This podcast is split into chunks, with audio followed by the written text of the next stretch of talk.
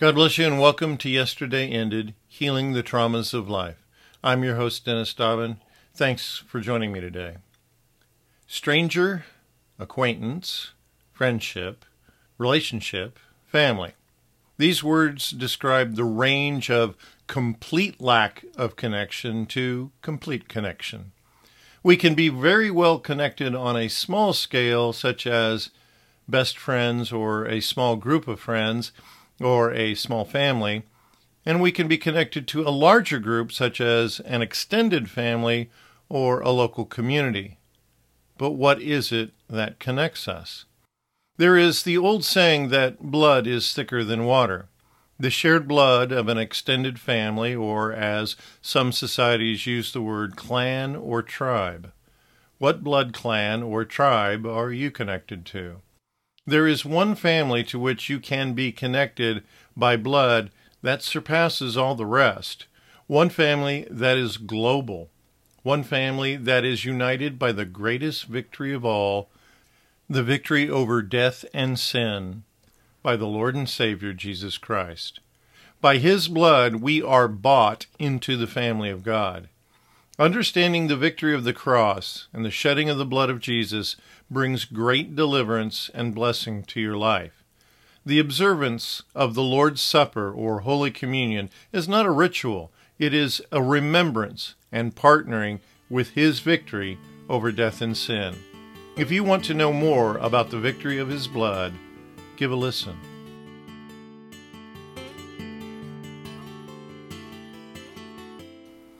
The blood of Jesus signifies his death.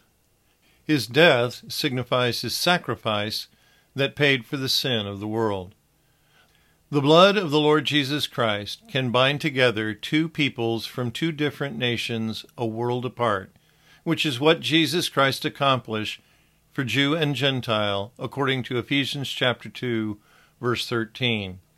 But now in Christ Jesus, ye who sometimes were far off are made nigh by the blood of Christ.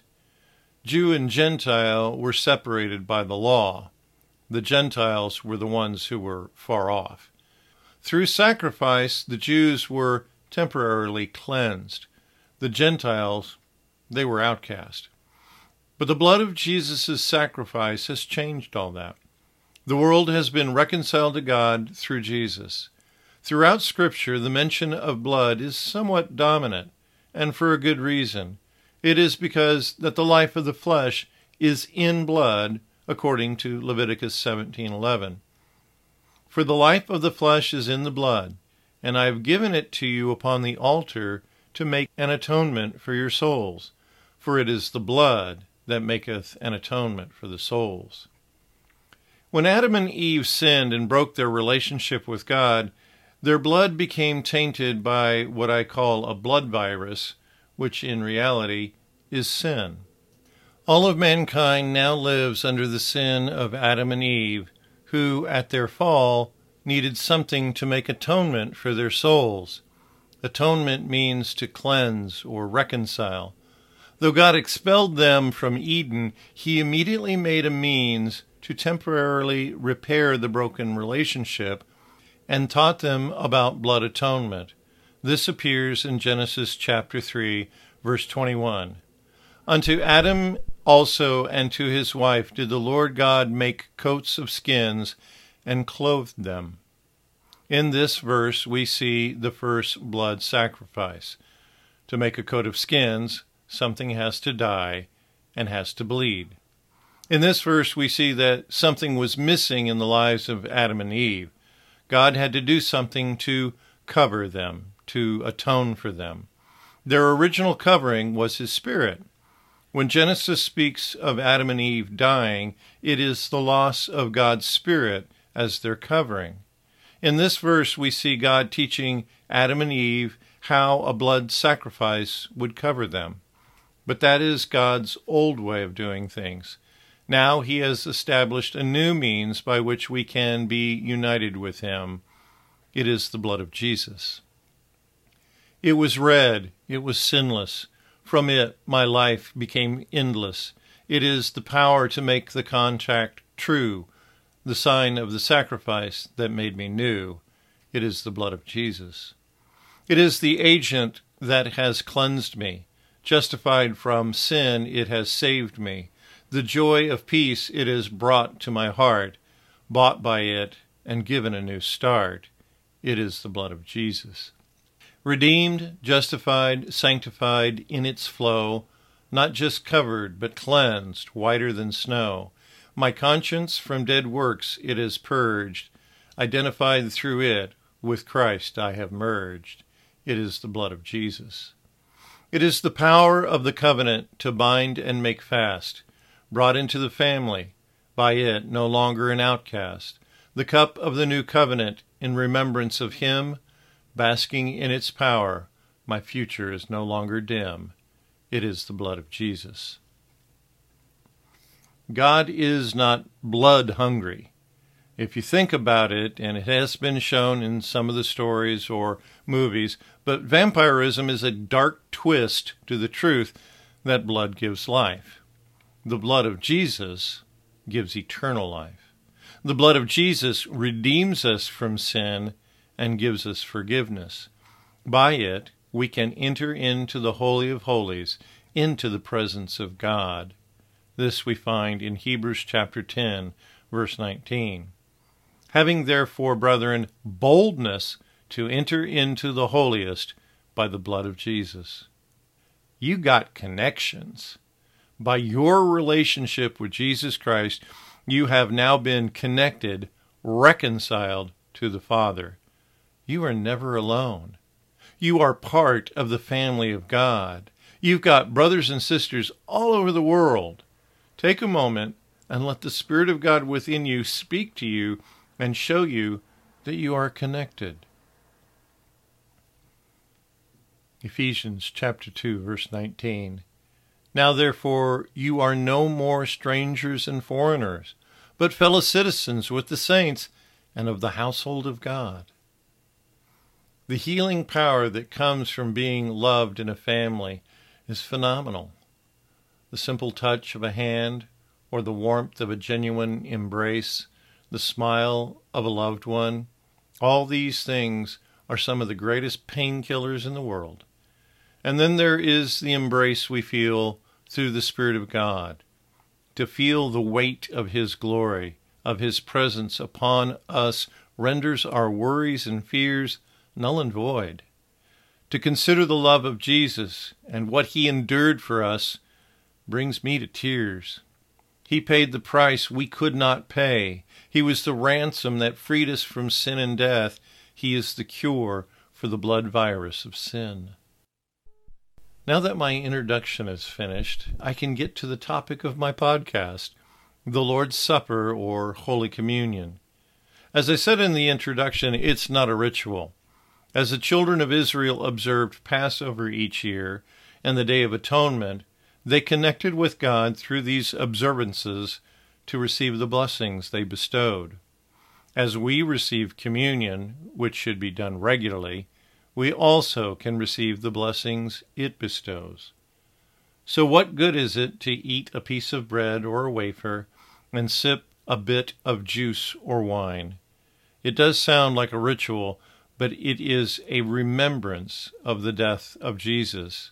We find this in 1 Corinthians chapter 11 verse 26. For as often as ye eat this bread and drink this cup, you do show the Lord's death till he come. As I mentioned earlier, when the word mentions the death of Jesus, it is a reference to his sacrifice for sin.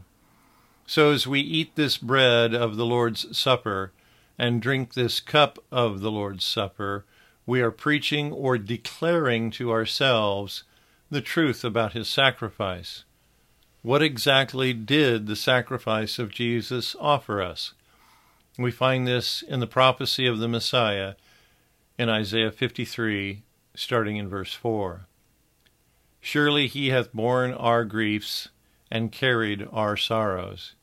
Yet we did esteem him stricken smitten of God, and afflicted. But he was wounded for our transgressions, he was bruised for our iniquities. The chastisement of our peace was upon him. and with his stripes we are healed. All we like sheep have gone astray, and we have turned every one to his own way, and the Lord hath laid on him the iniquity of us all. In verse 4 it says, He bore our griefs. In most translations, this word grief is translated as sickness or disease. It is the physical side of our lives, while the word sorrows implies the mental side of our lives. Jesus became acquainted with our sicknesses and our sorrows, and better yet, he carried them away. He took the punishment of sin upon himself, that sin that causes sickness and sorrow.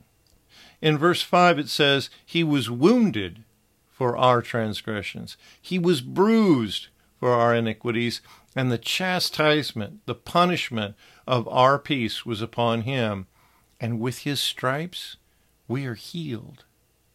If you have never watched the movie The Passion, I highly recommend it. I know a lot of people find it difficult to watch the section where he is beaten.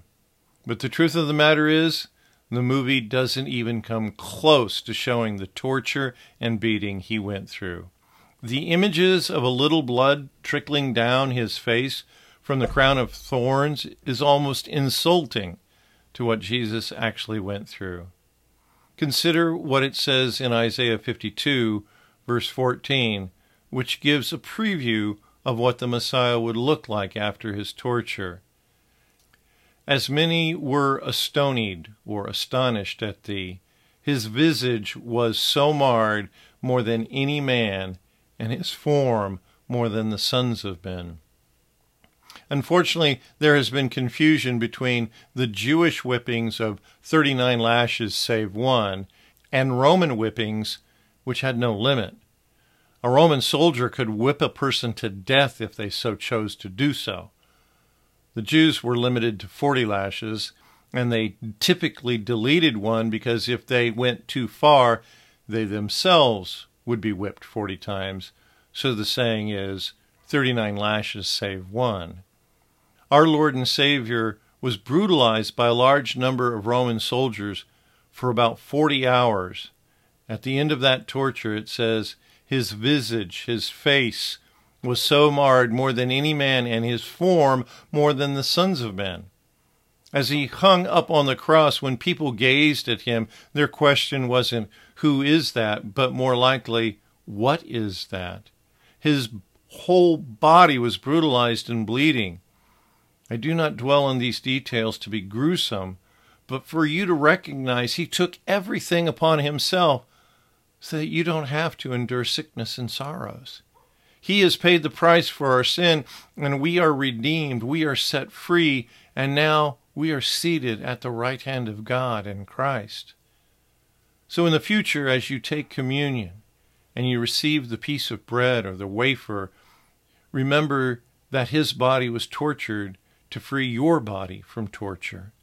As you drink the juice or the wine, remember that your sins have been wiped away, cleansed completely. His sacrifice has brought you into a perfect relationship with the Father. It says so in Hebrews chapter 10, verse 14. For by one offering he hath perfected forever them that are sanctified. His sacrifice his offering has perfected us forever. What do you think you can accomplish by any sacrifice you might try to make to bring yourself into the presence of the Father? You cannot do anything that Jesus has not already accomplished in his sacrifice. So quit trying to be good and recognize he has perfected you. He has made you complete. The observance of Holy Communion really is a big deal. Receiving Holy Communion can bring healing and deliverance to your heart and soul. There are times when I take it daily and I meditate upon Galatians 2:20 as I do so. I was crucified with Christ, nevertheless I live, yet not I, but Christ lives in me. And the life that I now live in the flesh, I live by the faith of the Son of God, who loved me and gave himself for me. He loved you and gave himself for you. Ponder that. Realize how precious you are to your Lord and Savior.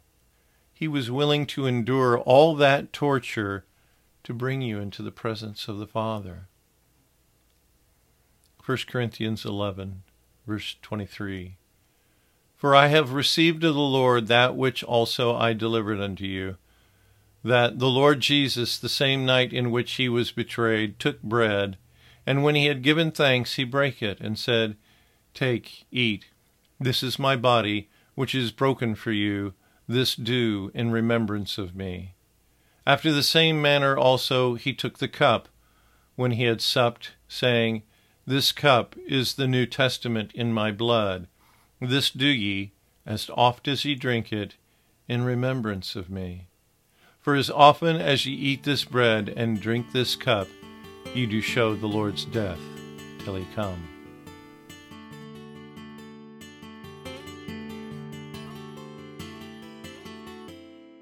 What more can I say about this wonderful remembrance?